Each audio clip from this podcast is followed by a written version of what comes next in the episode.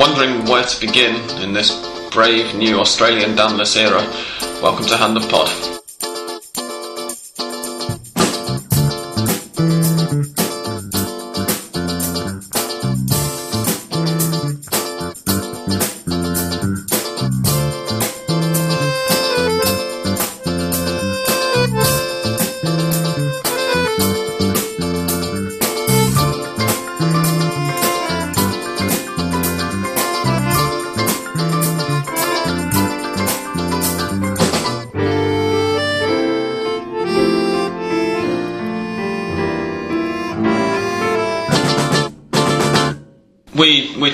Ourselves that we were going to try to.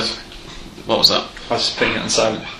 Good idea. Made you Uh, we told ourselves that we were going to try and, and hold back the, the tears now that Dan has, has left us, but uh, it's proved impossible. Uh, we're sitting here blubbing our eyes out and trying to talk over it. Um, I'm Sam Kelly. I'm joined today by the man we're going to continue to call English Dan for posterity's sake. I think Dan would have liked it that way. Yes, uh, I, I'd agree. And by, of course, Joel Richards. Or Australian Dan, as we could potentially call him. is, he's the replacement in Big many boost, ways. big boost to film. Absolutely. Yeah. yeah. Good good luck now on your Did- debut. yeah, well, exactly. Is this my official debut then? And, uh, I guess it is. I would I say think so, before yeah. you've been kind of been- online, we've been but grooming now you. you're Well, like yeah, I was, I was a substitute before, right? Yeah. It wasn't Yeah. a full debut, so No. yeah. Nervous? Yeah, I am actually excited by the challenge though. Hope, Yeah. Looking hope, well, hoping to you know, keep my place in the team and uh, Settle down, Joe. maybe they'll get moved to Europe. I don't know. Well, you're, you're, you're That's what we were all dreaming of. well, or at least are possibly now a, a Chelsea fan, of course. So if, if you do as well as Oscar did earlier today right, Exactly. on exactly. your debut, then uh, Exactly. Exactly. A, a lucky start and then a, a brilliant, uh, brilliant uh, follow up. that's what we're all about on Hand Pod. Uh, fingers crossed. So anyway, this this uh, week we've got a, an Argentina Brazil match to talk about, which we'll probably get onto a little later. We're not going to go into much detail on it because it's not yet been played, and it will have been played by the time this is online. Um, so we're not going to go overboard with it. And we'll explain exactly why it's not such a big deal. Argentina Brazil game a bit later as well. But first of all, we shall cover the local league as, as we generally do. Um, gents, how much of it did you manage to see between the, the three of us over the weekend? What did I say? Some particularly unremarkable matches. Yeah, One especially, which myself and English were both are. that would be the Racing and Estudiantes game you'd be referring It to. certainly was, yeah. Yeah. Yeah. Don't Give, really give know us your fans' perspective on that first, Dan. just a real kick in the nuts, to be honest. Like, I don't know how else you can you can, you can describe the game. I think we were coming off um, one 0 defeat away to Belgrano, which you can kind of say fair enough. I'd uh, win in Cordoba, but you got the feeling they had to bring something away from Estudiantes. But again, it was I don't know, just a real. It seemed like a real timid performance from Racing, like really too reliant on long balls and not putting passes together, not putting men forward in attack. And Estudiantes weren't particularly impressive either, but they had a little bit of luck. Maxi Nunez scored just after half time with a goal that really should have been cleared. It was kind of a mix up Yes. between the defenders. One left it for one, one left it for the other. And, and sitting high up in the stands in, in the Racing home section, I found it. I was desperately trying to stop myself from from laughing. Uh, it was. is it Marcos, Ma- Marcos Caceres, the number? No, he's no, not. no, isn't he? he's not gone. Who's the number his spirit six? lives on. Who's the number six? The number six Martinez. is Matias Okay, Cahais. Martinez. No, Uh, Martinez is gone as well. Matias Oh. Cahais. Cahais, that's of course, yeah. who, who did this sort of pirouette over the ball with Yeah. both feet, a full 360 degree turn whilst looking down at the ball, and then Nunez just sort of stabbed it in Stabbed it in, yeah, like. from lying on the ground. It was, Yeah. it was hilarious. Um, yeah, brilliant. for non-Racing fans, of course. but yeah, apart from that, almost nothing happened. I think the whole game. It started. The first twenty minutes were okay, and then it sort of became just deeply. Yeah, I've, I've got some somewhat hazy memories of the game for some reasons, but but yeah, it just seemed nothing happened. You know, it was all kind of bogged down in the middle, and both teams just not really showing much. And then I think one of the most noteworthy parts was kind of the final, the frustration coming out against um, Jose Sand, who was absolutely destroyed Yeah. when he was substituted during the second half. Which you can't really complain. Like I think he scored uh, twice against Independiente. That's the only game, and I think Racing must have played with cups now ten or nine maybe. Let's see, we're seven into the league. You've played two Sudamericana matches plus the Copa Six Argentina final. So, We're not six into the league. No, seven into the league. We're seven, yeah. so yeah, ten, ten matches including Ten, ma- Copa yeah, Argentina and final. scored in one game, season. and he's played, I think, almost every minute of those games. Hmm. It's, So it's it's a real really- surprise though because I mean obviously in his debut he, he missed a penalty and uh, and he had a goal disallowed wrongly so Yeah. and you just kind of thought he, he's he's a proven goal scorer Yeah. But, I mean, particularly in the Argentine league, maybe not in you know in French, Spanish, English league, or whatever. But but for this level, he's, he's you know So, well, always done Mexico well. as well, and Mexico, yeah, you're right. I think that's the operative And- word was because Yeah. you see him now. He's not in the same physical state as he was when he was playing for mm. Lanús. Like he's slow. He's not reacting. Like everything he's trying to do. Like he's not getting into the positions into the box. He's trying to hold it up outside the box and do this kind of you know target man style, which I don't think particularly suits him. And I think, especially when you've got a, a striker the proven quality as well at this level of um, Javier Campora, who's waiting on the bench and has played kind of 20 minutes every match. It's very hard to justify him still being in, but then Zubeldia came out and said today that he's going to make changes, but Sand's not going to be one of them. And you got to wonder, like, is I'm not going to, you know, I'm not going to fall into the trap of saying one player is fucking the whole team up because it's a, it's a team effort. The whole team's not playing well, but is Zubeldia really willing to come be dragged down with Sand and lose his job? Because if Wow. they lose, no, because if they lose on Sunday against River, that's almost what's going to happen. If it's a painful defeat, if it's a heavy defeat, that's going to happen. The- well, first, first thing Sorry, I'll just put in and explain that the scrabbling sound that you can hear is not Dan trying to scrape the bottom of the, the barrel. In, in analysing uh, Sam's performances as Zombie, having just walked in, and right underneath the microphone that's sitting on the table And that, is, is chewing his bone on the floor. So Hey, and chuck that- both of them back out the door. I'm. And now that the door is firmly secured, we shall carry on. Joe. Yeah, I was going to say first of all, chances of them getting thrashed by River pretty low, but we'll get on to Yeah, to we'll get on to we'll River that in a minute. But Sand is of course going back to, to the club where he used to have the records of the top goal scorer in the youth team, Mm. and uh, so he's a River Plate player and, and product. Um, you know, ley de la de la ex and all that kind of stuff. You know, playing against your old clubs, you never know. I And mean, particularly a player who was undervalued while he was at River. And I remember when when we let him go to and I was couldn't understand it then. Um, and of course, he proceeded to be top goal scorer and helped them to a championship almost immediately. Well, don't they call him at River? Don't they call him the Casigol? Hmm. Like almost scores. so um, you know, if, if there's a time for him to to find his mojo, then maybe against his old club um, in the Classicos. well, then didn't he already? time. I thought that moment was supposed to be when he netted twice against Independiente. That was That's the true. launching pad. That was the moment where you know, after a couple of really hard, tough games, and uh, I'm just, I'm just, I yeah. can see you're down about this, so I'm just I'm trying to you know, inspire a little bit It's of good. I'll, I'll be that. hoping that. I'll be hoping out for that, and having also watched River at the weekend, that gives me a little bit more uh, to hold on to. That, Yeah. that seems like as, as good a introduction as any to explain what happened to, to River Plate. Uh, then offered a, better match than Racing Estudiantes, but that's about the most positive thing that you could say about their performance. And River themselves certainly had nothing at all to do with the quality of the game. Uh, they were completely and totally outplayed by Vélez Sarsfield. They lost 2 0. Um, if it weren't for Barovero in goal, it could have been 4 or 5 without any complaints at all. Uh, sure what to say apart from that, really. Well, they were- terrible from front to back, basically. Yeah, yeah, they really were, and especially going from the previous week's performance against Newell's, which although they drew, they were they they performed really impressively. Yeah, they were sort of unlucky against Newell's to get picked back from 3 1. It was a bit of Yeah. inattention. But Yeah, Yeah. Two, two goals in Yeah. four minutes or whatever it was from But, but as I said, I mean, beyond the result, they, they performed well. They had like three or four really top level performances. Obviously, with a couple of mistakes that that, that ended up uh, giving those late goals to get the draw. But um, but against Vélez, there was just none of that. It was astounding. Just the, the dip in form, like, and and sure, you know, we can't expect. No one can expect a team that over the past uh, because of the last four years has been in second division to go to Vélez, which has been the most consistent club in Argentina for the last four years, um, and and expect to do well.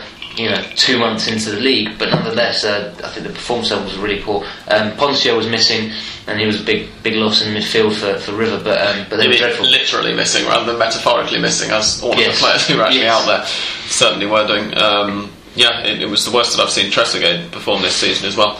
Um, even though he only scored his first Yeah, goal I- last weekend and had some good, he was still playing well up until that match, and he was helping out his teammates and Yeah, he didn't Trezeguet is. get enough of a chance to get into it. Thanks this to is it, though. This is it. I mean, Trezeguet requires. We've, we've talked about this before, and, Yeah. and, and this is the thing, and, and the story doesn't change because, uh, for rightly or wrongly, you know, Almeyda isn't isn't turning things around and isn't isn't choosing the type of player to bring out the best in, in Trezeguet, and he's not. There's, there's it's not the service. Trezeguet has never been a, a centre forward, even when he was 19 and top of his fitness. Uh, was never a player to be really involved in the build-up. So you know, he, everyone knew he's going to need uh, support from through the middle and out wide, and, and he just hasn't got that at the moment. But I'm also taken out, you know, staying on that subject, he needs support, but if I'm right in saying Lanzini again didn't start against Vélez, is that correct? No, he scored. Yeah, he scored the penalty, but for the reserves. He played for the Oh, reserves. alright. I was worried, I was like, Yeah. am I that wrong? Yeah. Well, and, and this has been one of the other things is, is that it's uh, it's reached the point now where even Lanzini is, is no longer the only player, but he's certainly the most vocal who, who are criticising Matias Almeyda, and this has reached the point just uh, a couple of hours before we're recording where Daniel Passarella, who um, uh, most listeners will probably be aware is River Plate's president, uh, had to felt the need to call a press conference and it wasn't so much of a press conference as you know he didn't answer any questions. He, he just read out a prepared kind of five minute speech backing Almeyda um, and saying he had full confidence that all this stuff about him talking to other managers that's in the press and so on is is not true. That he's getting fed up of it and blah blah blah. And it was you know the typical president's vote of confidence in the manager. And, you know. But it was very clumsily done. Um, there was a situation where Trezeguet was given a press conference today, and that was all set up. At the same time, Passarella went and met with Almeyda after the training session. So all the press were there at the, at the stadium because they trained indoors because of- the, uh, the the torrential rain, and so it was a big show. Everyone knew that that Passarella was talking to Almeyda, and so he had all the all the press there waiting um, for him to come out to find out what was going on. They call the press conference. Turns out there are going to be no questions, so by definition, it's not It's a not press, a press conference. conference, no. It's a statement. And statement. then it's a statement. But then it, it was six minutes in and out. Yeah. So why on earth they end up getting? I mean, there's a problem here that Passarella and all the media moan that, that Passarella doesn't give interviews or doesn't give press conferences. So on the one hand, I think he wanted to try and at least you know uh, be there in person and deliver this message. But the point is that I mean he read out you know this this, this small communique that really should have just been sent to the media mm. and and they should have in, instead as I said it's just very clumsy and it's just wound people up. Had everyone first of all speculating for a couple of hours, then it transpired he wasn't Almeyda wasn't going to get sacked, and then you get this situation where all the media moaning about not having a press conference, not being able to ask questions, and then that happening, and then everyone's like, "Oh, that was rubbish," and he only read it out, and we weren't. Allowed, and it's like, well, everyone knew it was going to be that way from, from the start. So, it was, like I said, it was very clumsily Yeah. done, It- it um, and it's strange that they're not uh, working on this, trying to get the media on, on side, uh, you know, ever so slightly. It, it was, if you like, the exact opposite in many ways of another press conference which happened on Friday uh, at La Bombonera, um, which we shall talk about in, in a couple of minutes. But first of all, we, we've already discussed, or, or English Dan has, has given his thoughts on, on Luis Zubeldia's safety in his job. Is Matias Almeyda's job safe?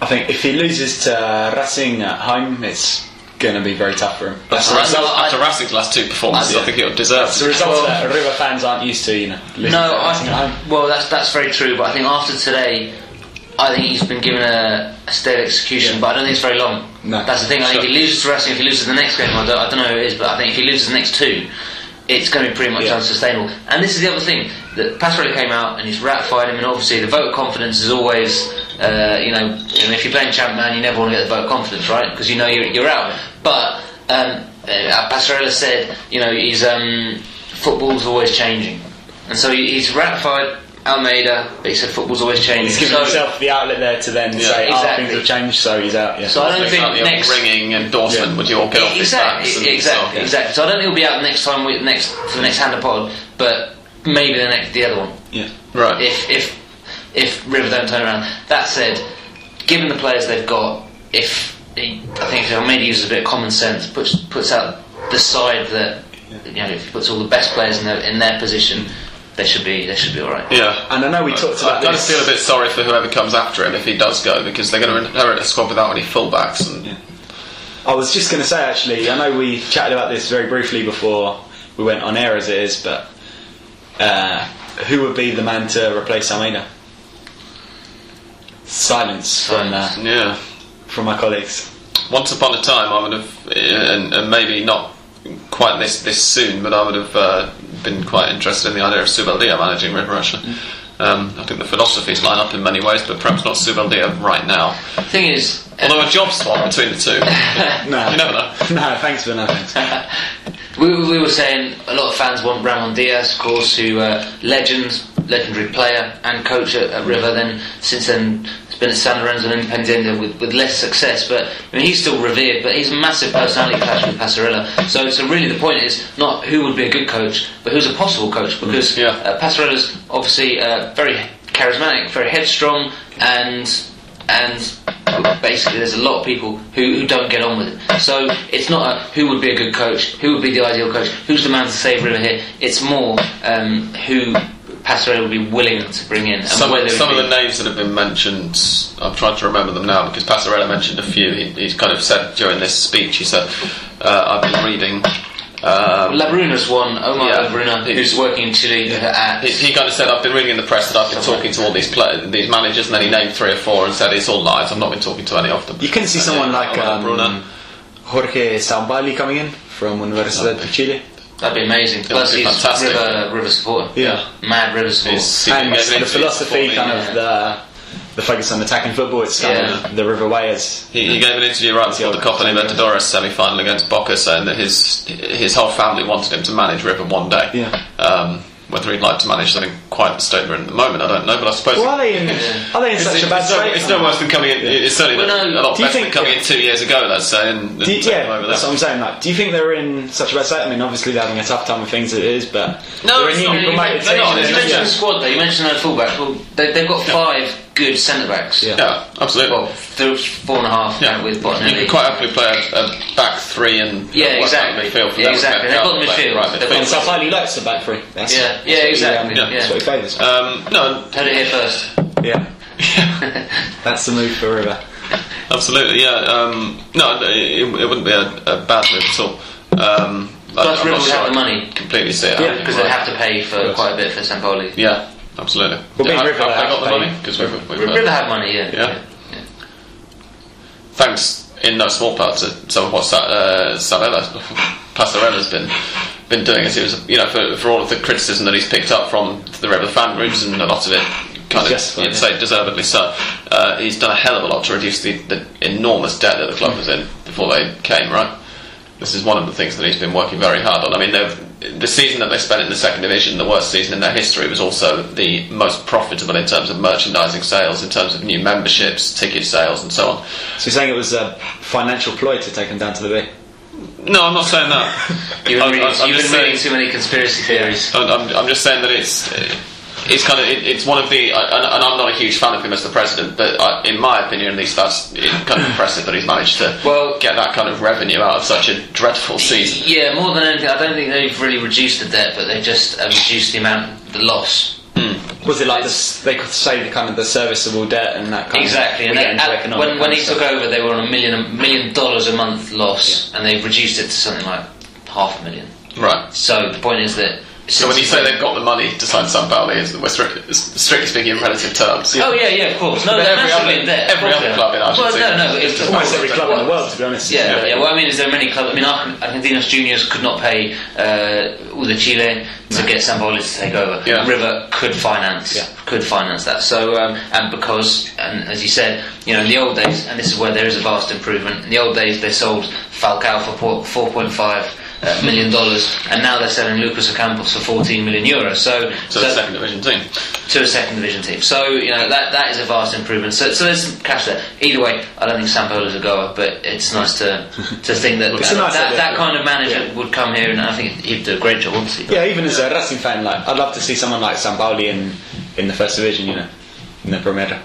Yeah, just bring 21st century tactics to the to the Premier Yeah. would quite nice in many ways. Uh, Take them out the 1980s, yeah. yeah. Um, okay, having mentioned uh, one press conference, we'll now move on to the other one that I hinted at, um, uh, which was on Friday. It was highly entertaining uh, for those of us who are watching it on television, and when I say entertaining, I mean uh, frustrating. It was supposed to start at six o'clock.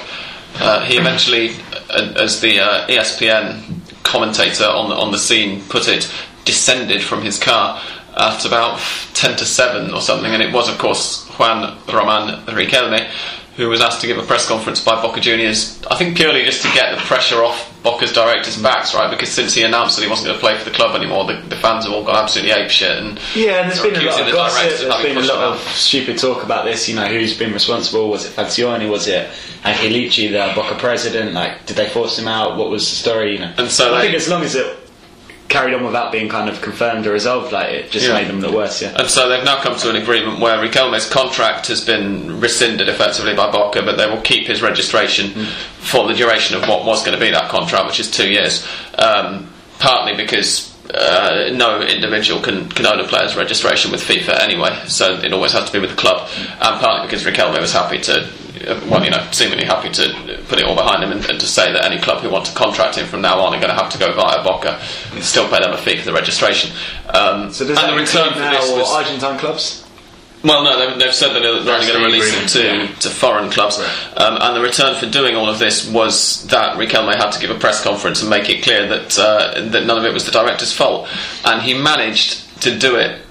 Uh, just, I was tremendously entertained for the first kind of five minutes. I, Angelici was making this. Uh, th- th- this speech about thank you all for coming here and you know this is what we've done these are the mathematics of the, the deal and how it all works kind of thing whilst Riquelme is just sort of sat there swilling water around his mouth and giving this sideways glance in front of all the cameras like yeah yeah you think you're, you're in control and whatever and then Riquelme came up and just began uh, talking with just this most shit-eating grin on his face that you've ever like just this biggest smirk that you can possibly imagine uh, saying, you know, I want to, to thank the directors first of all for, for allowing me to, to come and speak here.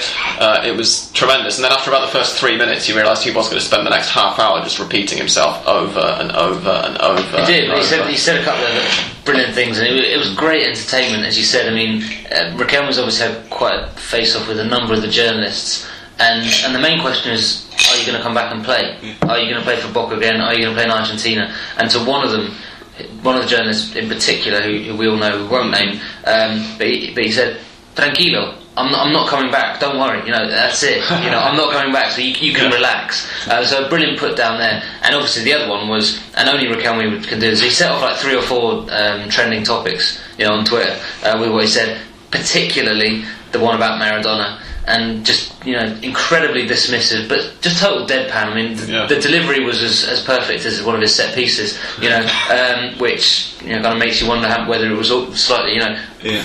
Orchestrated, yeah. thought of before. Uh, but um, but yeah, about Maradona, and he just said, I don't really care what that muchacho says. Which can be translated various ways. Kid, uh, idiot. Basically, however you want to between. go. It's It's very. just it's so disrespectful. but it's, It's yeah, just, just disrespectful for, for you know the country's greatest ever player. Um, so that was that was Riquelme's press conference. Um, unfortunately, after after watching that on Friday, we, we also had to watch Boca play a match on Sunday. Um, It's it never was as fun as the behind the scenes stuff. well, their matches in the Bombonera against Independiente, fortunately, are uh, in 2012 at least have been uh, incredibly entertaining. Um, although we're getting the law of diminishing returns, uh, I, I might be completely misquoting what it actually is there, but certainly the thank you, Joel. Um, Sorry, uh, for the benefit of listeners, Mr. Richards is now replenishing my, my glass. My job Um, as, the, as, the, as the JP of the squad. Yeah. uh, that's what. the tea boy. We'll be shaving your head next week. Though. Might take long. what was I saying? The I'm not sure if this this really is the law of diminishing returns, but in, in hand of pod now at least it is going to be.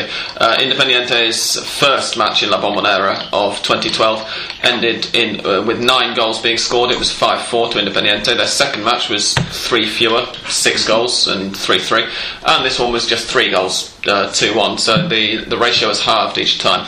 Um, I suppose the logic is if we're taking off three each time, that if they do end up somehow playing against each other again in La Bombonera this year, it'll be it'll nil-nil draw. Won't it? Cheers for that, Joe.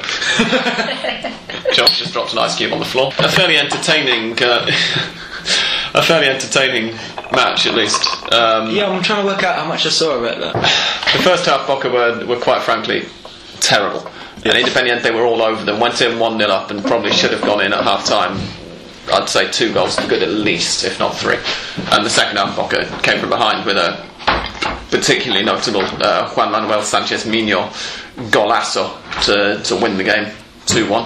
Uh, Dan's just stepped out for a minute, I don't know where he's gone. So, Joel, did you see any of the match? What can you Uh, saw, I saw the highlights, um, and yeah, as you said, I think I mean for me the highlight was, and, and still is, and he's I feel like a bit of a broken record here, but but Sanchez Mino really is the uh, the uh, good news for Boca this this season, which in a season that there hasn't been a great amount of, of good news. Um, Well, you say that, but they're top of the table. Well, yeah, but it doesn't mean they're playing they're playing well, and this is the this is the point. And, and today Falcioni was talking about. So, well, everyone said we weren't playing well when Riquelme was here. So it's not just that Riquelme's not here, or that. You know, so, It's more the fact that but now the- they're playing worse than well, well, that's the thing. That's the thing. So um, they're just sure they're top of the league, but as we've discussed before, you know, Arsenal were were champions with the lowest league tally in the de- in the last decade. Yeah. You know, at the moment, it's very level. Lots of teams are beating each other, Yeah. and there's no runaway. Um, well, since Boca won by, by nine points recent, uh, three ch- uh, championships ago, um, people aren't running away with it, and um, and you know, Boca are just you know they're not um, steamrolling past past No. any teams at all, um, and so yeah, again they're, they're very underwhelming, really The- underwhelming lead, lead league leaders. Your comment on Falcioni mentioning Riquelme was has reminded me of the other great moment from Riquelme's press conference when he was basically given an, an open goal to either say something nice or say something nasty about Falcioni, and managed to give an answer that didn't mention him at all. He just kind of said, "No, look, he's." Uh, Boca have got a great team. You know, they've got. Uh, this was the other one of the other trending topics that he set off on Twitter because he said they've uh, they've got Clemente Rodriguez, who's the best footballer in Argentina right now, and immediately this thing on Twitter started like, how how far behind is Riquelme's watch? Because something's clearly wrong with it if he thinks Clemente is the best player in the country. Um, and yeah, just even praised all of his back at Boca. to be honest. Pla- praised all of the ex-teammates who we know uh, uh, he's, he's good friends with, and completely refused to mention uh, Julio Cesar Falcioni as, as manager. Um, but I think Falcioni does still, you know, even with with Boca not playing the most entertaining stuff in the world, um, as, as you've hinted, I think he still deserves a lot of praise for, for what he's done. When you, he came in less than a year ago, right? No, Or was it one no, he's been there for a while. It's going to be two years year. in Yeah, December. two years, not- two-year yeah. contract, right? He was on. Yeah, yeah. He came in. Yeah, he came in for the 2011 Clausura. Oh, yeah, when they right, Finished yes, about yeah. seventh, eighth, and he was under a lot of pressure. And then immediately won, won the next yeah. won the next championship after that, and then got them to the Copa Libertadores final when they hadn't even qualified for the Libertadores in the previous three or four editions. Yeah, no, that's Um, right. That's right. But so you know- but it's, it's a very clear brand of football that he that he plays, which it's it's that classic, and it's just it goes back to that argument then how you like how you like your football, um, and is winning just in itself enough. Um, or should you look to do a, a, a little bit more with uh, Well, they say given the the, resources um, they have? yeah. Obviously, Boca have excellent resources. Yeah, it's it's an interesting argument as well because generally this kind of discussion about whether whether he's not playing slightly too dull football or whatever is historically at least something that Boca fans uh, wouldn't give as much of a toss about. Let's say as, say Yeah. Are the ones who have the, this reputation to live up to in inverted commas. Um, guess the difference now- are more the yeah. as long as they're winning supposedly they don't care. So it's very interesting to see this how all the press are getting on his back so much for winning matches in a dull manner. I'll make the point that I think possibly the difference now than for other years is that, well, yeah, we've watched Boca for years and they're never going to be, well, they could be in in the future, but they've never really been kind of a team, yeah, that plays scintillating attacking football and who are going to wow you. But what's always saved them in the past is that they've had these great individuals that people can also rally around and say, wow, like, they might not be the best team, but they've got say, you know, talking about people like Tevez, Maradona. Riquelme, of, of course, yeah. Yeah, yeah. And these are kind of people, you know, they can distract from the fact the team as in itself might not be the most exciting, but now They've got Leandro Somoza and Walter Erviti now. What's incredible. What's wrong yeah. with this? So I think that's that's the thing about it as well. There's no kind of big figure there to distract the fans. Kind of, you know, you could say Boca grind out a one 0 win with Riquelme in the team, and he did, you know, an incredible back heel where he scored a 30 yard free kick to get the goal. There's one's some highlights. No one's going to be talking about the fact that over 90 minutes it was a pretty poor game, but Yeah. the fact that it's just kind of 11 honest, decent footballers. Let's let's not kind of sell Boca short. They're all decent. Squad wise, they've Yeah, probably got yeah. the best squad in the in the in the country. but it is essentially 11 decent, hard-working players grinding out close results. So not something to get excited about. Something that's occurred to me while you've been talking about this is that I was I was trying to, No, no, I, I was, and I was trying to make comparisons in my head with, with St. Rivers' current situation, and really you look at them, and, and they don't have any idols. Uh, th- th- there's nobody in Rivers' current squad who matches up to the status that Almeyda had when he was a player before he took over as the manager just, just a couple of years ago. Um, at Racing, again, I'm, I'm struggling. Like, it, No, it, to an, no, to well, an you've got Centurion who's kind of burst onto the scene and got people excited, but yeah, again, of course, but this is kind of a long way from prospect. the, uh, the Martin yeah. Palermo figure. Let's say at Of. Boca, uh, the Palermo was a Boca before his retirement. So to an extent, some of this kind of feels like there's this vacuum to be filled by a big character in in the club, and in some ways that can You can translate that to almost every team in the country. To be Sure, and, and in some ways that can take a lot of pressure as well off, off the managers. The, the, the way that the, the press, particularly here, work Yeah. with the uh, the fandom that, that the clubs have, Yeah. um, it, it would take a lot of pressure off Falcioni if they still had a figure of, of Palermo's stature of Riquelme's stature. It would take a lot of pressure off Almeyda. Okay, Trezeguet is is obviously doing a good job. Yeah. He didn't play for them before. I mean, uh, i- i- if Cavenaghi or, or Chori Dominguez, let's say, hadn't been forced out in the way that they were forced out, if, if they were still there, that would help to take some of the pressure off Almeyda, whether or not they were playing well, as long as they're capable No, of doing but that's what they did all last something. year. Yeah. That's what, yeah, despite. Precisely. yeah, exactly. That's, that's Precisely, yeah. Likewise, Um, Estudiantes with Veron. Yeah, and, and you kind of he wonder whether, he was if that pressure were taken off the manager, it then would it have that knock-on effect and have the team just playing that a little bit better? Obviously, at Boca as it is, it just seems to be something a bit daft because, as I say, they're top of the table. Mm. Not a brilliant league season, admittedly, but they've not got anything like as much to complain about as, as let's say, River or No, or but Racing it's- No, I mean the, the place with Boca where it's going to get complicated. I know that uh, everyone kind of said when they saw the fi- fixtures for the Inicial that Boca had a very, um, very favourable start to the season. They've played quite a Yeah. lot of teams from, you know, I think they played Union, Rafaela, uh, Yeah. Independiente, of course, who were right down in their shit. Like, no, you can't deny it. Objectively speaking, no, that's, they have been yeah. dreadful. We'll, we'll get on to Absolutely the dreadful. exact standings a bit later, Yeah. but yeah, it's, it's certainly true. still to come, you know, you've got teams like Colón, News, Yeah. Vélez, like all these teams that have been at the top. River, of course, the Super Clásico. Yeah. So that's going to be the acid test for Falcioni because I think as long as people aren't behind him, even if they're winning, it's going to be extremely difficult for him if these big teams do come and he starts losing. Hmm. That really takes away his whole crutch of right, we're not uh, an attractive team, but we're a winning team. If he doesn't Yeah. have that, it's hard to see what he's got going for him. Well, the other thing is that don't forget his his contract's up in t- three months' time. Yeah.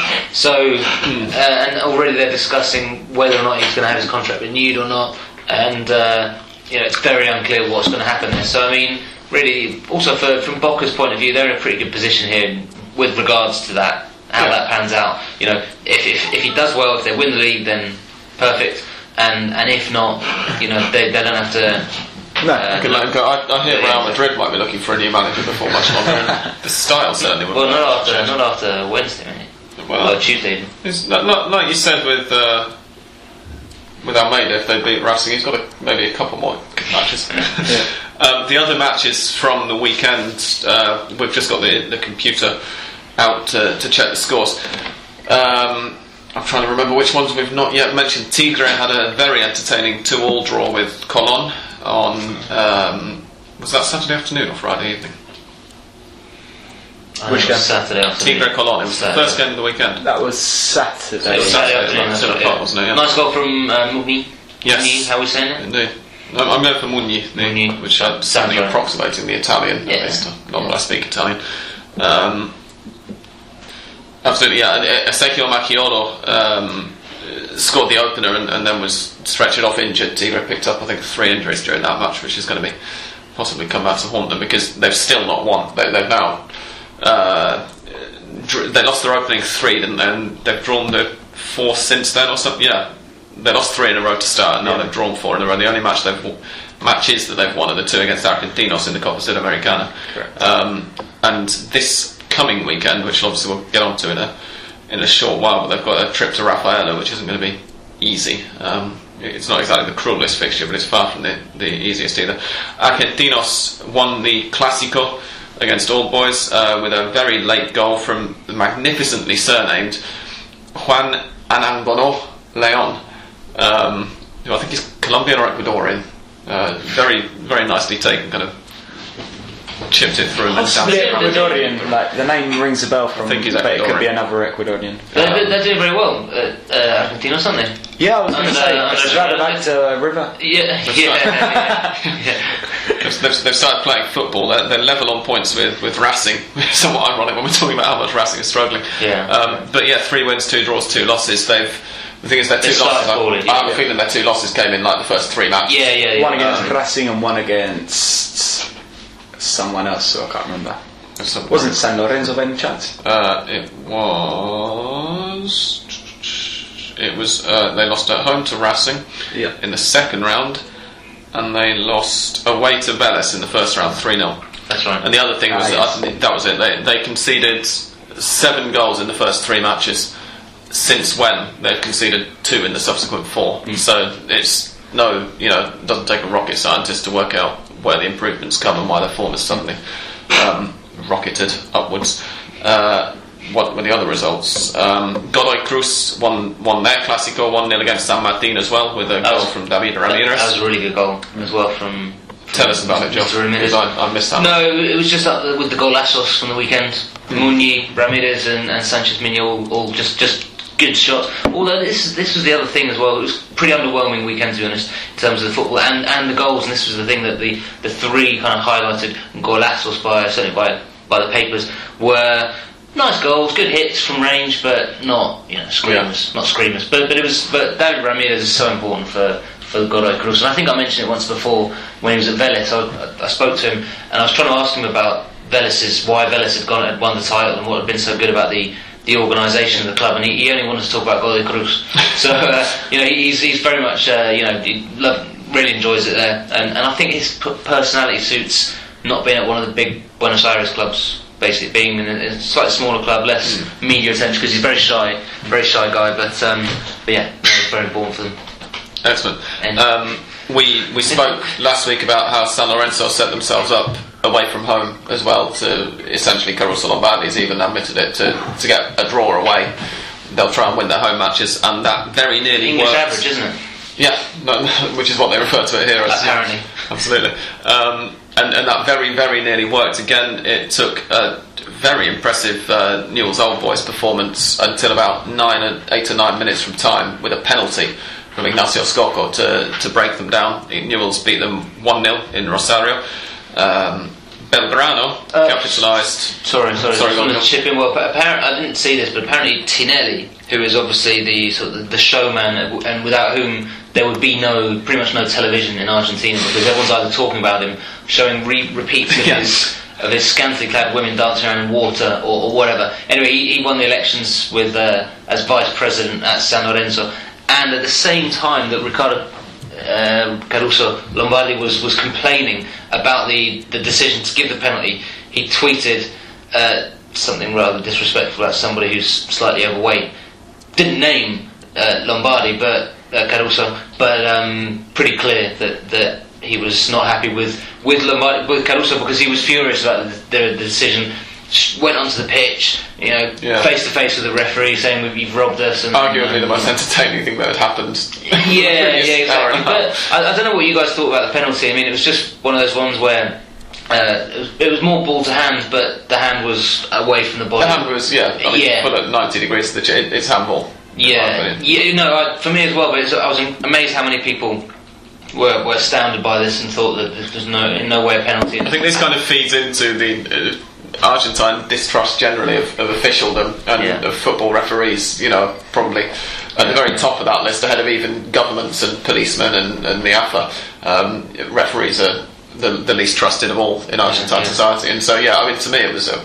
It was just. I said, the arms, the arms were out, and you just look at so many players in Europe these days. Um, you know, hold their hands behind their back Yeah, when yeah. they're when they're inside the area. You know, with a, with a striker looking to take the one or maybe pass it, um, because the, those sort of penalties get, get given, and uh, and so yeah, a bit of a scene after the San Lorenzo game, and and there, there is this big debate about whether Tinelli actually wants Caruso Lombardi to stay on or not. Um, I've, I've just checked as well, and the referee for that match was Nestor Pitana, which answers some of our questions about how much people like the ref in, in that he's, he's considered. I've never thought So- Pitana was a bad ref, to be honest. Though he's a bit of kind of a spotlight hogger. He likes to kind of build himself up. He, yeah, He's no one of these guys he's who no takes Lunati, no, no, he's no Lunati. Lunati's- yeah. But he's one of these guys, you know, he'll take no Lunati's- nonsense from the players. He doesn't mind sending off a dissent, that kind of. So that rubs people a lot Yeah. Yeah. the wrong way. But as a referee, I don't. I think he's probably one of the better ones in the league. mm, no, and, Pablo Lunati this, this weekend was Definitely. managing the Boca Independiente match, and I, that was the, the other thing that stood out for me was he was in particularly, let's say, good form um, by by his standards uh, during that match. There's all this ridiculous. I actually tweeted during the match at one point. He was he was talking to I think it was to Tolo Gallego, but it might have, no, it was definitely Tolo Gallego. In in fact, it wasn't Falcioni.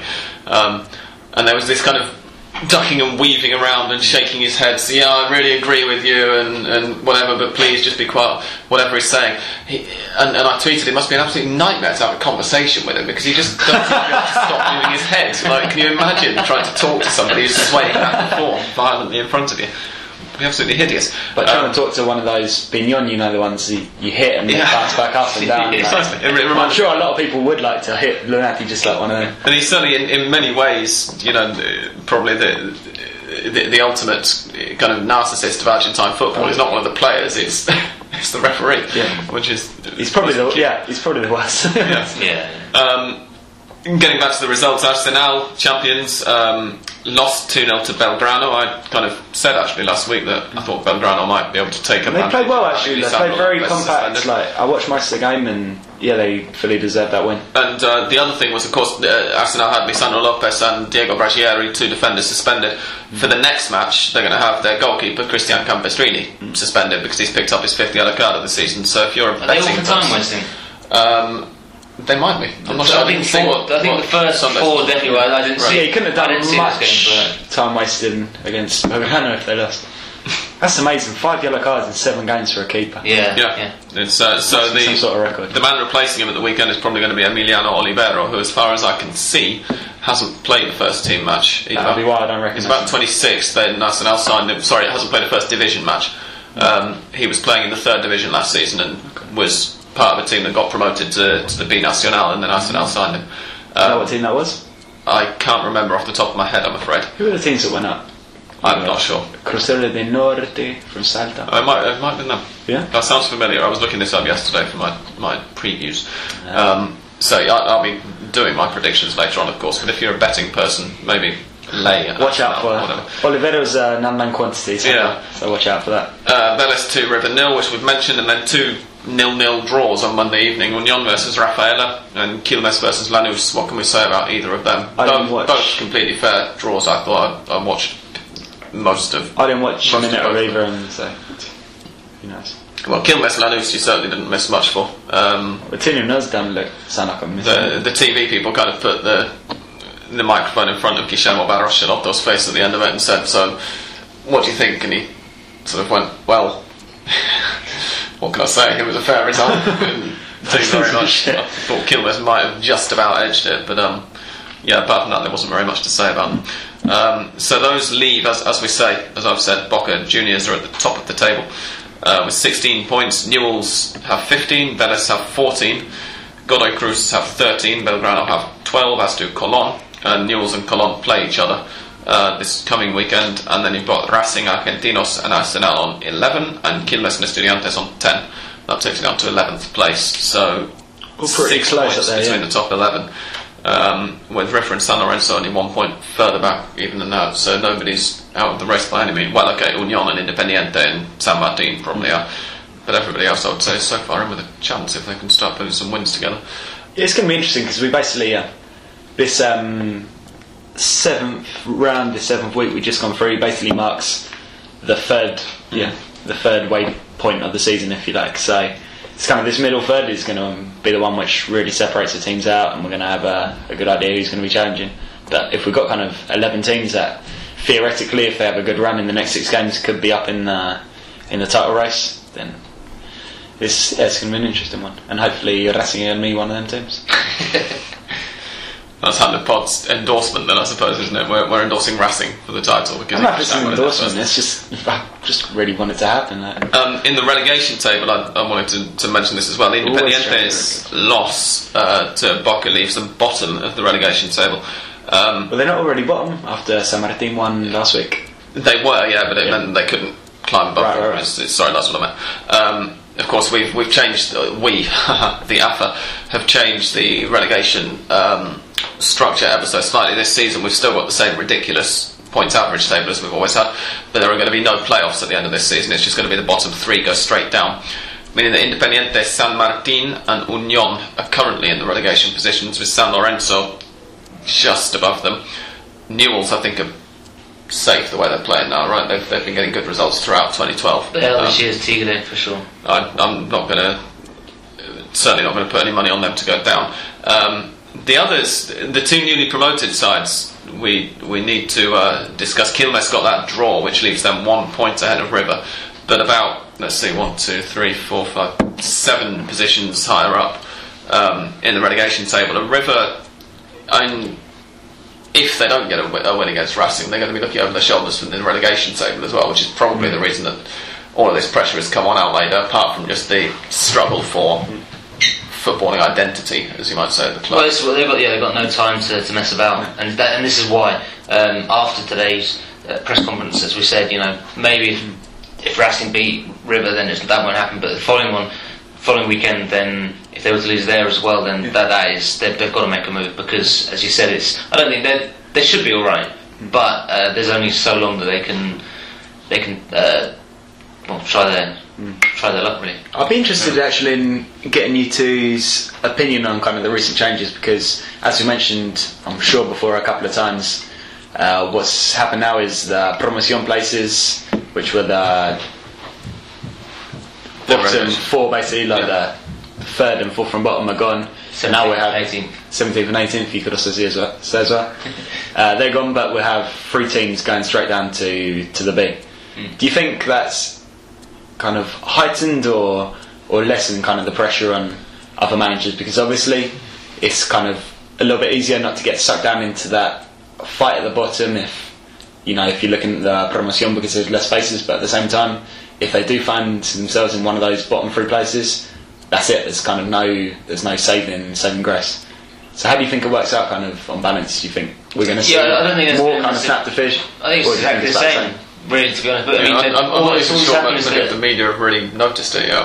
No, no, exactly. But but the only difference really is that there's just one less place whereby you're in danger, and obviously the danger is that you're immediately down. There's no um, stay of execution with the promotion where you had a playoff, obviously, but. But, but essentially, it's exactly the same because Yeah. it's the same system, so it's the same three-year averages, and it's, it's, it's just very strange that that shake-up because basically nothing really changed Well- apart from getting rid of these playoffs. One thing that- making it three down, three up. One thing that I can't help think is that when I, I, I remember, remember back to a few years ago when Tigre got promoted in a promotion playoff against Nueva Chicago, and afterwards one of Tigre's game. fans was was shot dead.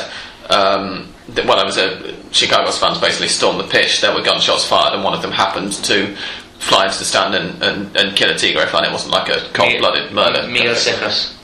Thank you, Joe. Um, and anything, in a way, if you're going to have fewer relegation playoffs, it means you're going to have fewer um, high pressure end of season matches where we know that Argentine, uh, Barras particularly, but also what, what we might call delinquent fans who aren't necessarily among the Barra, um, are going to react badly and where the security forces are, are going to completely fail to contain them as well. So, in, in that way, at least, I think it's a. But, but what's the difference between a playoff good and, and just direct relegation? I mean, I think Well, it's one- Sam's trying to make the less point, yeah, match kind of could happen, that isn't it? final it's showdown. it's one less match. Yeah, but it's, it's just Right. going to take it away. Well, which, that was, it was yeah. which, from what I understand, is part of the reason that they took away the short championships in the lower divisions a few years ago as well. They wanted kind of fewer, really high pressure. Of course, you could also point to the example of is in the middle of the season. yeah. Sorry, Dan, say that again. I was saying you could also point to the example of um, River Belgrano, like that match. I think um. Yeah, absolutely. also might have kind of And in fact, that's, the this is something else that we forgot to mention about Vélez River was that there, there was a hold up during the second half because, uh, well, it was one at Racing Estudiantes, but much less seriously because Estudiantes fans Started- lit a bunch of flares and the referee paused the game. But at Vélez River, there was uh, a, a couple of uh, uh, we have to assume Valorous, right? Oh, they broke the. Who climbed up onto The the, fence, fence right, yeah. and then managed to undo some of the screws holding the fence together with their bare hands, which kind of suggests the fence might not have been entirely professionally put together. Or someone's not entirely telling the truth Yeah. about what they took into the yeah, stadium. yeah. Um, well, no, they, He was doing it with the, his hands. The TV Oh, he was camera, actually yeah, doing yeah, the TV right. camera zoomed in, and he was doing it with his bare fingers. Um, and yeah, it was seven or eight of them. I think were up on the, the fence while This, this is just ridiculous on so many levels. Uh, to get those tickets, River Plate had to uh, have to be socios, members, and had to do the had to swap, had to reserve their ticket online. right. So technically speaking, the club knows the name and number and ID and, and address of every single River Plate supporter. Well, I did hear that actually the- after the game that the Well, guys involved have been identified, banned, or Yeah. God knows what. Yeah. Sure, and but but this, I mean, the other thing is that they climbed up. I mean, they were happy to be filmed, um, you know, for, for ten minutes. So I don't think they had any any chance No. of, of, of getting away with it. But you're right. I mean, unscrewing the the the. Uh, you know the, the, the railings at, at Vélez, and I mean this brings into whole other things as well. I mean obviously the memory of the, the Belgrano match when players uh, sorry, Leave, sorry, the fans uh, ran onto the pitch and, and kicked a couple of the players and, and threatened a couple of the River Plate players Yeah. in that relegation uh, players. But there's also this whole thing that, and Vélez were furious because they said, hang on, River Plate supporters climb up, undo the uh, installations, and we're the ones getting fined. Yeah. But the other thing is that it's happened at Vélez, Yeah. and the security is not there to, to prevent it. So, and, and you know, the idea that Vélez is this perfectly uh, organised model sort of club. So, you know, there's there's a lot a lot going on here. But um, but yeah, for a moment you kind of thought. God, this, this is going to happen again, and it was it's pretty serious. I don't think we're too far, basic, from, from fans coming on and, and, and injuring quite seriously a, a Yeah. player. And the other- it's, it's happening more and more. The It's other- very interesting this is all happening, you know. Well, it's an ongoing debate, but at the same time as everything's coming out about the Hillsborough disaster back in England, like, you see the parallels right Exactly. there, it, kind of. it went through Same kind of thing. when I was watching it. It, yeah, it's unavoidable. Kind of, you see on one side, you know, people talking about Hillsborough as if it was this kind of dinosaur age of English football where Which fans would climb the fences and do God knows what. And then you see, you know, you go to the stadium at the weekend in Argentina and you see exactly the same potential for for the same chaos. You know, And, and it's not something that's being addressed because the Independiente ground, the Yeah. upper tier, um, in the home home uh, stand, And the away one as well. uh, the away, The away is- well, has one exit, yeah, one exit Same with the away one. for like five thousand Terrible. people.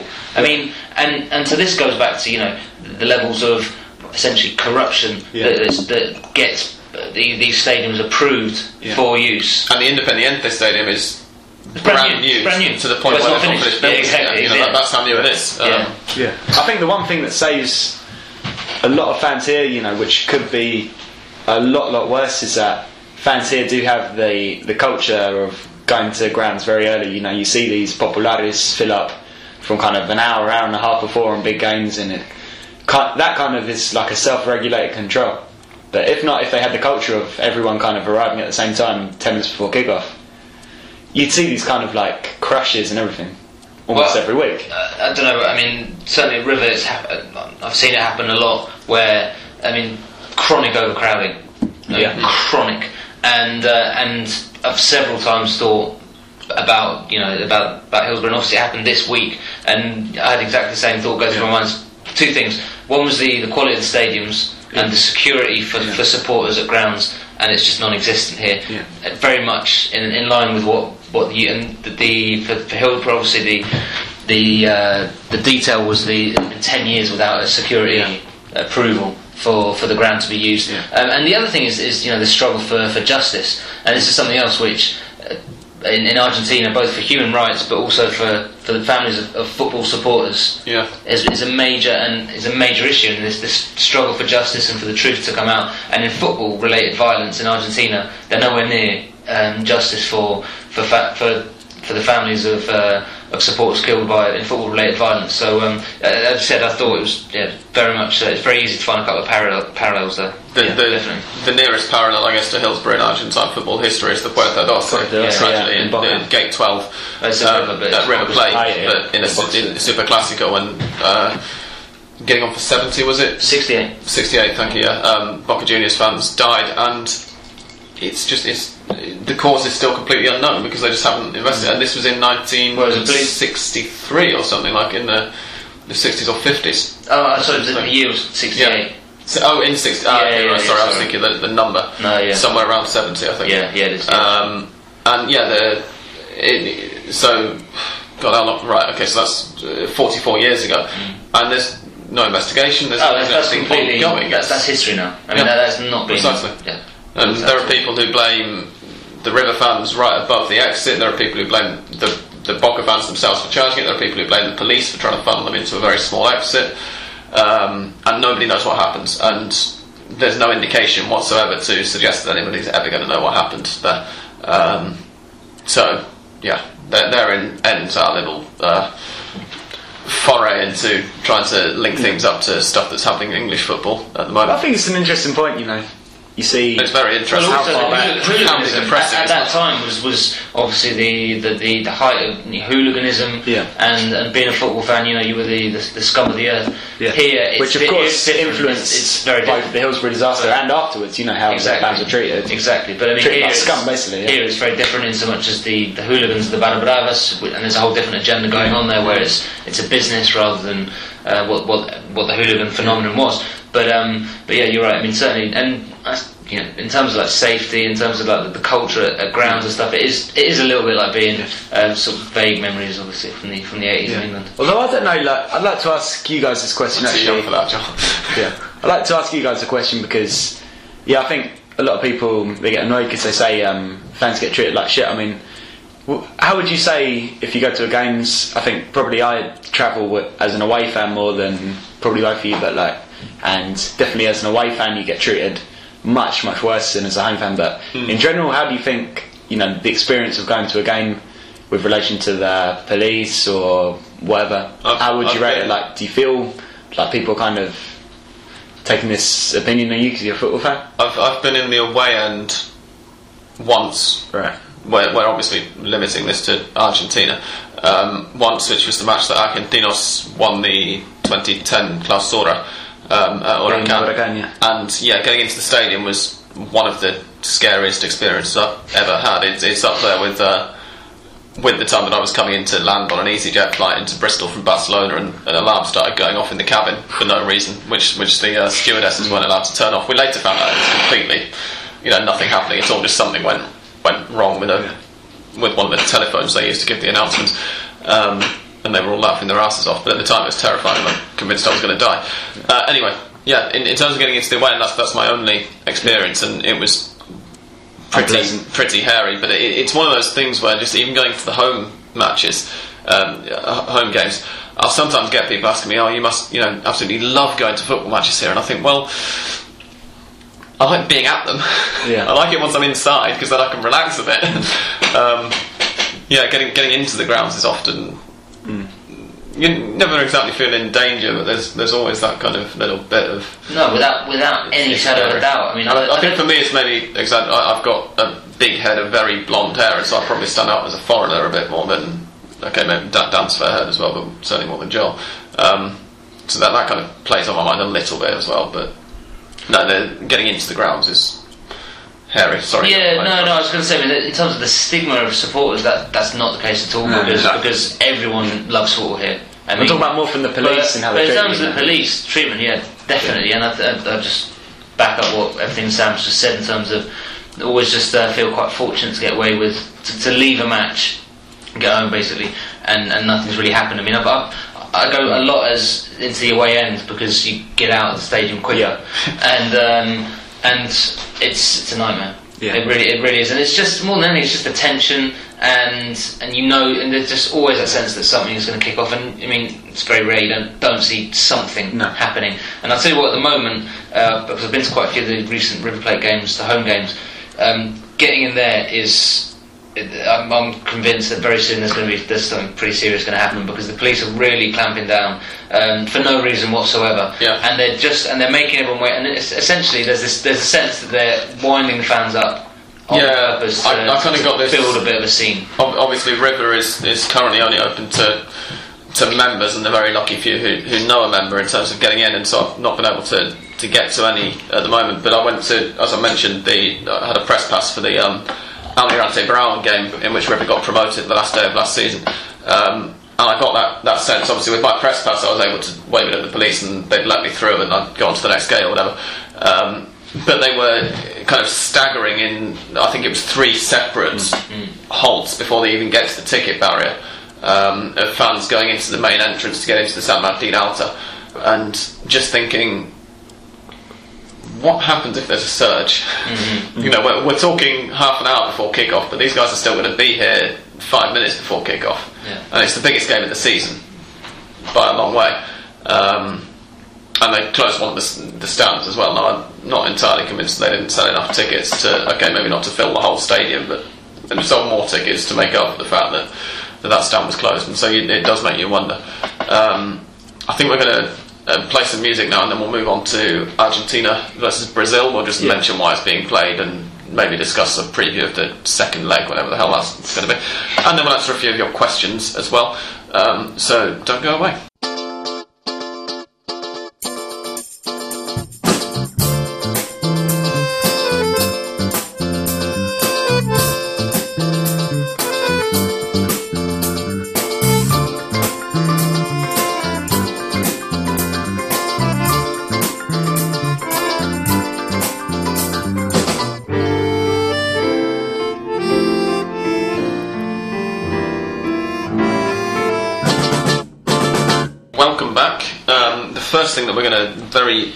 Briefly discuss is the Superclásico de las Américas, or the Superclásico das Américas, as I think it's Super called. classical. Super classic. Thank you. Super classic on Voice Both Joel and Dan speak better, better Portuguese than, than I do. Um, which is a uh, what used to be called the Copa Roca. You might have heard us talking about it with that name a few weeks ago on Hand of Pod.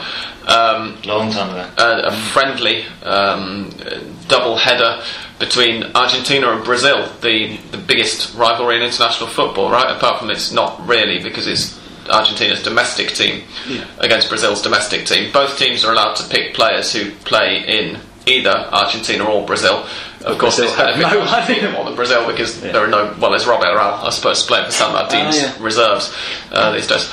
Apart from that, yeah. Um, him instead of Neymar, that's, uh, Yeah. that's a winning move. Of course, what this ultimately means, especially with the strength of the Brazilian league at the moment, is it's effectively somewhere close to Brazil's full national team playing a bunch of people who would not get anywhere near Argentina's national team, along with Well, It's a little bit couple, along You with say It's people that could that. one day be in and people that will never be in. Yes. That's essentially along, along with a couple like And people Rodrigo, who are in it, also who are yeah. in it. Rodrigo And people- Braña, Pablo Guiñazu, who, who actually are in the team. And Ustari as well, Yeah. who was And on Ustari, uh, sorry, you're right, yeah. He was on kind of the margins before he had that horrific injury run in uh, Getafe, Yeah. and who we haven't really mentioned has been fantastic. So No. Papa Boca. And it's. It's really coming like getting a bit of form about I, I think the main reason that the Argentine press are getting excited about this game, it, it really? kicks off just, Well, just yeah. to, to clarify to you all in just under an hour and ten minutes. so it will have been played by the time from when we're goes on. talking. So well, th- this is the first leg, which is being played in Goiânia. Um, does anyone know where the second leg's going to be? Is it Rosario or Cordoba? It's Or Cordoba, somewhere isn't? Cordoba. Cordoba. I wonder if it's even further north. But Oh, it's sorry, it's Chaco, it's- Chaco. It's It's Chaco, Chaco, yeah, Chaco, yeah, yeah. that's right. um, which is going to be in whenever at some point in the future. Um, the the main reason that, that the press, uh, to the extent they are getting excited about it, at least are getting excited about it, is it's another chance to stick the boot in at the moment for Alejandro Sabella Yeah, they get for picking really- a defensive team, They're getting really down on him, man. even though he's being forced to play. Let's say most of the players here would be at best in maybe a fourth string Argentine international side, and they're playing, as I've already hinted, a very close to full strength Brazil team. Um, so he's putting out a team that, that can get a result. He's using it, you know, as a chance to what test his own already very well proven tactical nous. Um, he's playing a 5-3-2, and I don't mean a 3-5-2. I do mean a 5-3-2. Um, with Ustari in goal, obviously. Well, they know this by the time it comes out. Yes, of course. if So we're not going to go through the line. No, but yeah, I, I think I mean Yeah. exactly because people will have seen uh, the game, and by by the time they listen to this, I think you know going into the match, it's just this, the the what's surrounding the national team. I, I just found it really strange because it's because Yeah. uh, sure we, we'd all love to see Sanchez Miño, Mugni, uh, Lisandro Lopez, and Boliso at the back, Yeah. and and a, a younger side and players basically getting experience to get. But that team will get destroyed Yeah. uh, in all probability. Do you think it'll get And destroyed? I I think so. young Yeah, kids? and I just think Sabella will be will be handed then all the more if he doesn't get a result. Right. And he's got to keep thinking. But I mean, the thing here is that, and which I'm, really, I'm, a little bit surprised about, to be honest, given they're top of the, the South American qualifying group, is that you know the honeymoon with Sabella seems to be totally over. Like, Hmm. People are getting uh, really like, fed up now with a you know, conservative tactical approach, and uh, I mean, if, say- if, if they've won, then obviously. Uh, the uh, you know the headlines will be different. Everyone will be happy Yeah. and all the rest of it. But certainly the mood going into this game was very people. I've, I've got the feeling people were really down on the national team.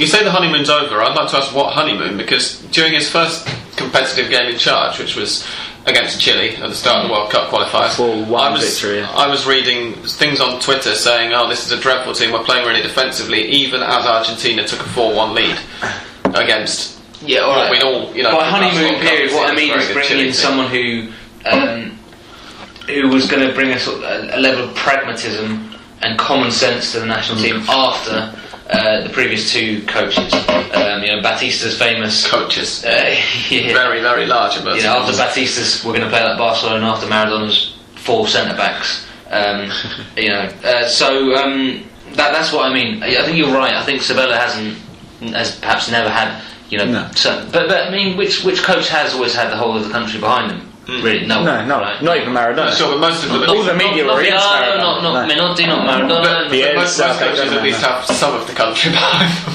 yeah, Rather, yeah, than, think- rather than the foreigners living in the country in which they were in charge of our national team. No, yeah, you're right. I mean, obviously, his his supporter base, if you like, from, from where he was successful, is a small club in terms of the number of supporters, proportion as Estudiantes. Um, so you're right, but I mean, I did get the feeling that a lot of people were, were pleased with the appointment, in so much as, as I said, common sense, Yeah. pragmatism, someone who's you know he's, he's proved he's been successful in in, well, in his current coaching career, even though it was a short one, as he was, he was an assistant for so long. But um, uh, you know, going back to it, I just thought I was really surprised that you know, sure, playing back five isn't particularly uh, uh, exciting, but I mean, um, But as we, is losing four 0 to Brazil constructive? Yeah. I don't think so. No. I think the real problem is kind of as we hinted before we started recording, it's more kind of a combination. I don't think anyone would particularly complain about playing five three two if the team itself looks a bit more exciting. It's, it kind of falls down in the players he's picked because it seems a lot like personal preference. I mean, we've got players like uh, Branyarin and Guiñazu, uh, De like these players that have always kind of been like the chosen guys of Sabella. And I think from that it kind of seems that a logical conclusion someone could draw is that okay, so he's kind of stuck with the players he knows they're not particularly great, but they're like honest workers. But now playing Brazil, say working within the limitations of the squad that he's picked, he has to stack men behind the ball. Mm. That makes it look, you know, kind of he's cutting his nose off to spite his face almost. I think that's really where people Yeah, yeah. No, people you- kind of there- lose There's something touch there. with them. And there are other players as Yeah. well, like Guido Pizarro. Yeah. There's another young midfielder, gonna be- yeah. Lanús, He's who going to be playing right back slash right wing back Yeah. uh, this evening, or will it play? Yeah, because Peruzzi. Peruzzi, yeah. Yeah, I mean Pizarro. I'm oh, sorry, I was getting it right. Guido, Yes, Guido you're right. Pizarro. Who's- I, I don't think he's in the squad, right? Yeah. But I mean, he is. You know, he was a player who was a lot of European clubs were looking at him. Uh, like, well, the, the move to Fiorentina, in fact, fell through, didn't it, at the last minute? Um, he's the kind of player who's, who's young, and you think he's got. You know, if he, if he does move to Europe, which he will do, if not in the next transfer window, the following one, um, he's got a career ahead of him. Probably with the national team on the fringe of it, maybe. But you know, why not try out one of those kind of players? say? Exactly. I mean, because personally, of course, we know the the Argentine public when it comes to football, they're they're very fickle. But personally, I can't see that if Sabella had come out and said, right, we've got kind of a really really good young generation of players coming through the Primera. We've got people like, as we mentioned, Mugni, Pizarro, Centurion from Racing, Berrizo, Lopez, Sanchez Miño, Peruzzi. We're gonna we're gonna really kind of like trust most of these players to form the team and we're going to chuck in a couple of more experienced players, Maxi Rodriguez or some of the players who you know- have been playing well in the first few weeks of the season, and we're going to see how they go against what is a very good Brazil team. And I don't think I think in that case, if they did lose, and possibly they would lose, I think almost any team that Argentina could put out from the players in the local league starts as kind of real underdogs. If they did lose in that, then I think you could at least say, oh, we're building for a project. You know, these guys have got a taste of international football. They know what it's about. Say Centurion goes on and scores against Brazil. It's like something he's going to hold on to. One thing. So it's kind of one thing to lose while being adventurous and trying new things. It's one thing another thing to lose while kind of trying the same old stuff and Of course, playing for a Well, draw. we are we are assuming they lose. I'm not assuming. No, no, no, no, no. 3-0. if they win 3 0, then he's a genius. Like, Exactly. An absolute genius. And one other thing And if that- I discover how to make nuclear fusion tomorrow, I'll be a millionaire. Um, See how what it do goes. we think? Without, I would remind listeners, without having seen the first leg of this tie, um, last season it was played. The first leg was in Argentina, second leg was in Brazil. The first leg finished one-one, which surprised a lot of people who already seem to have forgotten that, given the, the build-up to the current game. And the second leg Is it 1 finished. 1 or no, no? It was one-one. Is it- Yeah, I'm sure it was one-one. Um, No, no. and the second it was a draw anyway. It was And a the draw, second yes. leg finished two 0 to Brazil. Um, what do we think the outcome of this is going to be? The aggregate score for anybody? Obviously, again, I would remind listeners that we've not seen the first leg because it's not yet been played. So I'm going to go for uh, the same result. Uh, Brazil. Brazil. win in Brazil and then a draw here. I'll go for an aggregate three three. entertaining. Okay, I'm going to I think stick win English down. Actually, no, I'll tell you what to, to get, throw a bit of variation in. I'll say a, a Brazil win in Brazil and an Argentina win in Argentina, but Brazil to win on aggregate. Just for the hell of it, why not? Uh, we'll now do some questions. We've only got a couple. Uh, first of all, David Ellishaw asks, with Rodrigo Mora looking like he's secured his place in Rivers' first eleven, is there any way back for Manuel Lanzini? I'm not, uh, uh, after the performance against Vélez, I'm not maybe so sure that it will be Uh, there is. secure. Ma- Ma- Lanzini's just has a, to be, yeah, a, there tri- a tricky one uh, because And it's he's, got less to he's do at the Mora than centre- what Lanzini's saying as well. Well, he's at the centre of a bit of a yeah, a bit of a um, bit of a meat, a war of words. I mean, he was Lanzini was on the radio saying um, it's not true that I've been dropped because I'm going out at night a lot, which immediately is just a problem because if he's not, who's saying that he is? I and it's just completely non-football related stuff. Um, but with that, Lanzini said, um, you know, the coach is learning a lot of stuff. It's like, how can a 19-year-old be saying that his coach is learning uh, stuff as you know, and is There's finding some his way? sort of. Yeah. Yeah, so something's going There's a on. power there. Um, he was also at the centre of quite a Well, funny. in uh, fairness, though, Lanzini's been playing first team football for longer than Almeyda's been managing. mm, only just. Well, for a full season. Yeah.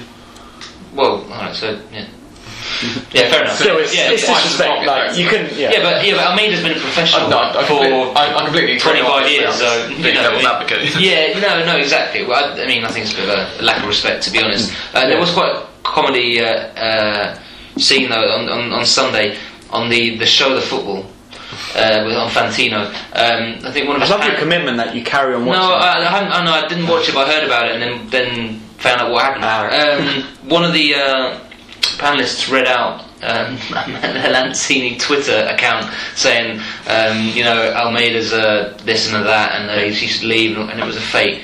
That's what journalism's come to.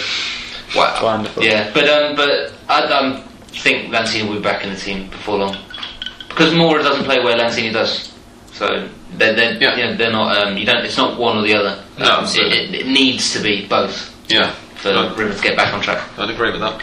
Um, Amar Fami asks, have you guys noticed Falcioni's lucky cardigan that he's been wearing every game this season? He looks like Frankenstein in casual clothing. I thought he always wore them. Well, he had his lucky o- um, overcoat as well, didn't he?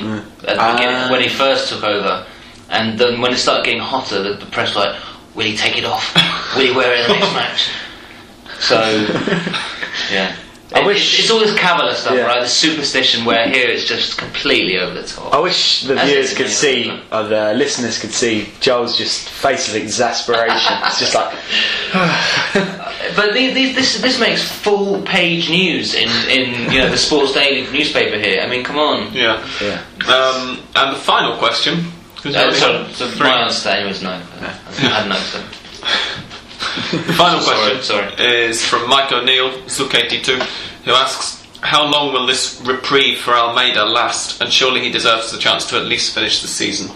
We kind of touched on it earlier, but Yeah. I'm not sure about finish the season. No, if he's not doing well, he won't finish finish the the season. initial. Maybe as long as he, you know, their current point points total per match. If they can keep that up, then they're not going to be I don't- too I don't close. think- to I don't think he relegation. will. But I don't you think don't think he will, or you I don't, I don't think he's well going to make the current. I don't think he's going to make it to the end of the initial. I think it's a real shame. I think he's, he's a really good top guy, and he's you know, but um, he's uh, he's not. He's chopping and changing his team a Yeah. lot, and this is the main criticism. It's not just Yeah. the results. Yeah. It's just that it's not. He doesn't sort of play. A, you can't say how Almeyda plays. Yeah. Three at the back, four at the back, playmaker, wingers. Three forwards, two forwards. Yeah, exactly. Well, that's that's the he mark plays of down him, yeah. fullbacks, but tries to play a back four anyway. yeah. Um, which is one reason that I'm perhaps not going to have quite as much sympathy for him if he does go. Although I think he deserves a, a chance. And he, I think he's going to learn and will at some point be a decent manager. But I can't, still can't get my head around the, the Lucas Orban stuff basically at left back. um, and the idiocy of not having a single defender on the bench against Vélez. Right. Uh, sorry, uh, two weeks ago. Against Newcastle. Um, yeah. Um, we've had oh blimey, we're getting questions now that we're about to wrap up. Uh, Dan Williamson has has also sent us a couple. First of all, he says Stoke City, where Joel's from. Um, so, I was born there. Really? Yeah. But, sorry, uh, I'm stretching the term from. So. yeah. Yeah. you don't sound very stokey. Like. No, no. I moved away when I was, I was still very little. I'm afraid. Anyway, Stoke City. When, sorry, but when, coming, when I came into sorry on this, No, when no, I came into uh, uh, one of the times I, I flew back to, to Buenos Aires, and I, I had quite a bit of a few issues with the immigration people, Right. uh, you know, over the last couple of years, and so it's always quite nerve wracking. And on, on one time, quite recently, um, I was getting really nervous, just going up and handing over my passport, and I thought, oh, I'm going to get the third degree again. And he just looked at, looked at the passport for really intently for a minute, and goes, "So you support Stoke, do you?" And because he saw my passport, I was born there, and he wanted he started wanting to know who I supported, and he, he supported Ipswich because he's got a cousin who lives in Ipswich. Anyway, en- end of anecdote. Um, Dan Williamson, after that little sidetrack, asks Stoke City have been billed as per capita loudest fans in England. Wow. Which team would it be in Argentina? I'm going to say straight off Newell's Old Boys. That's the obvious answer. Are we- But it depends if we're talking about in Primera or for the whole league. Because I think per capita, country. there's a few. Well, well, well, well who, who would you say then? You could look at people, you know, a team like um, Almirante Brown who are just absolute head cases, or Chicago who are head cases as well. But I'd say. Chac- or Chacarita, like Chacarita could Yeah. could be a shout. I think the Rosario sides are Yeah. both good shouts, to be honest. Yeah. Um, but And- but I think with that, um, there aren't many really fan sets of supporters that I've seen anyway that, that you just can't say they're not really very good. Like, all, all of all the clubs have got a, a pretty, Yeah, yeah. pretty good, very vocal sort of. Uh, They make a even, the ones who among Argentine fans have reputations for being slightly quiet, Yeah, exactly, put English fans noise-wise Yeah. completely to shame. Yeah. Um, and in fact, it's funny you mentioned the, the two Rosario sides because his second question, which is going to be our last one of the podcast, is what is the fiercest rivalry? Not necessarily the most famous.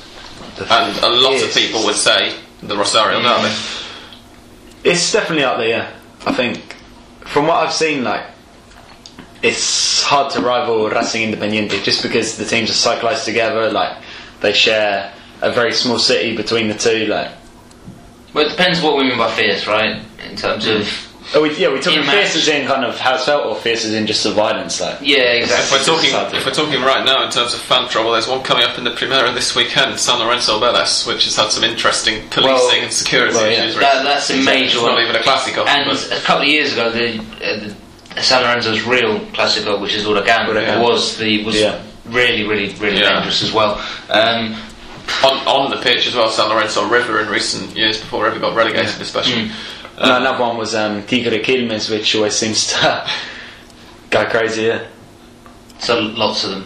yeah. Yes, basically, take your pick. Uh, Dan is, is currently um, I also think Estudiantes Gimnasia is always one that to Yeah. watch out for. yeah, Dan, Dan's currently studying in Cordoba, um, so he could possibly. Well, he's not going to get a chance because Instituto and Belgrano and um, Talleres are all in separate divisions, unfortunately. But if they get drawn together in the Copa Argentina, while you're there, Dan, although it's not going to be kicking off until February next year, is it? So you're not going to be there by. They might be able to catch, I think, uh, Talleres Racing Clásico. Oh, yeah. Argentina, yeah, maybe. Is that the, the big one in the third division, Dan? I think that might be the one in the third, yeah, in the third tier of regionalised Argentine football. So there's there's your tip, Dan. If it's not already been played, Talleres v Racing. Um, try and get along to that one. And now it's it's time for my debut of sorts. Drum roll. Um, this is Mystic Sam's theme music now, um, and I'll be reading out my predictions. This is what's going to happen in the weekend to come.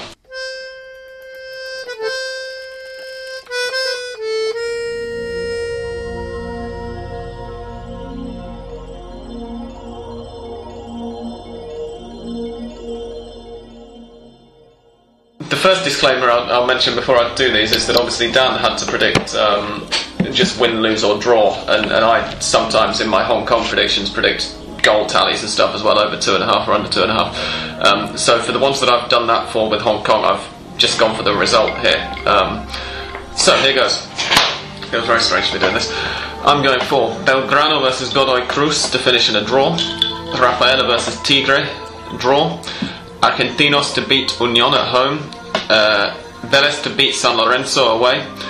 Independiente to beat All Boys. River Racing draw. San Martin versus Quilmes. Quilmes win.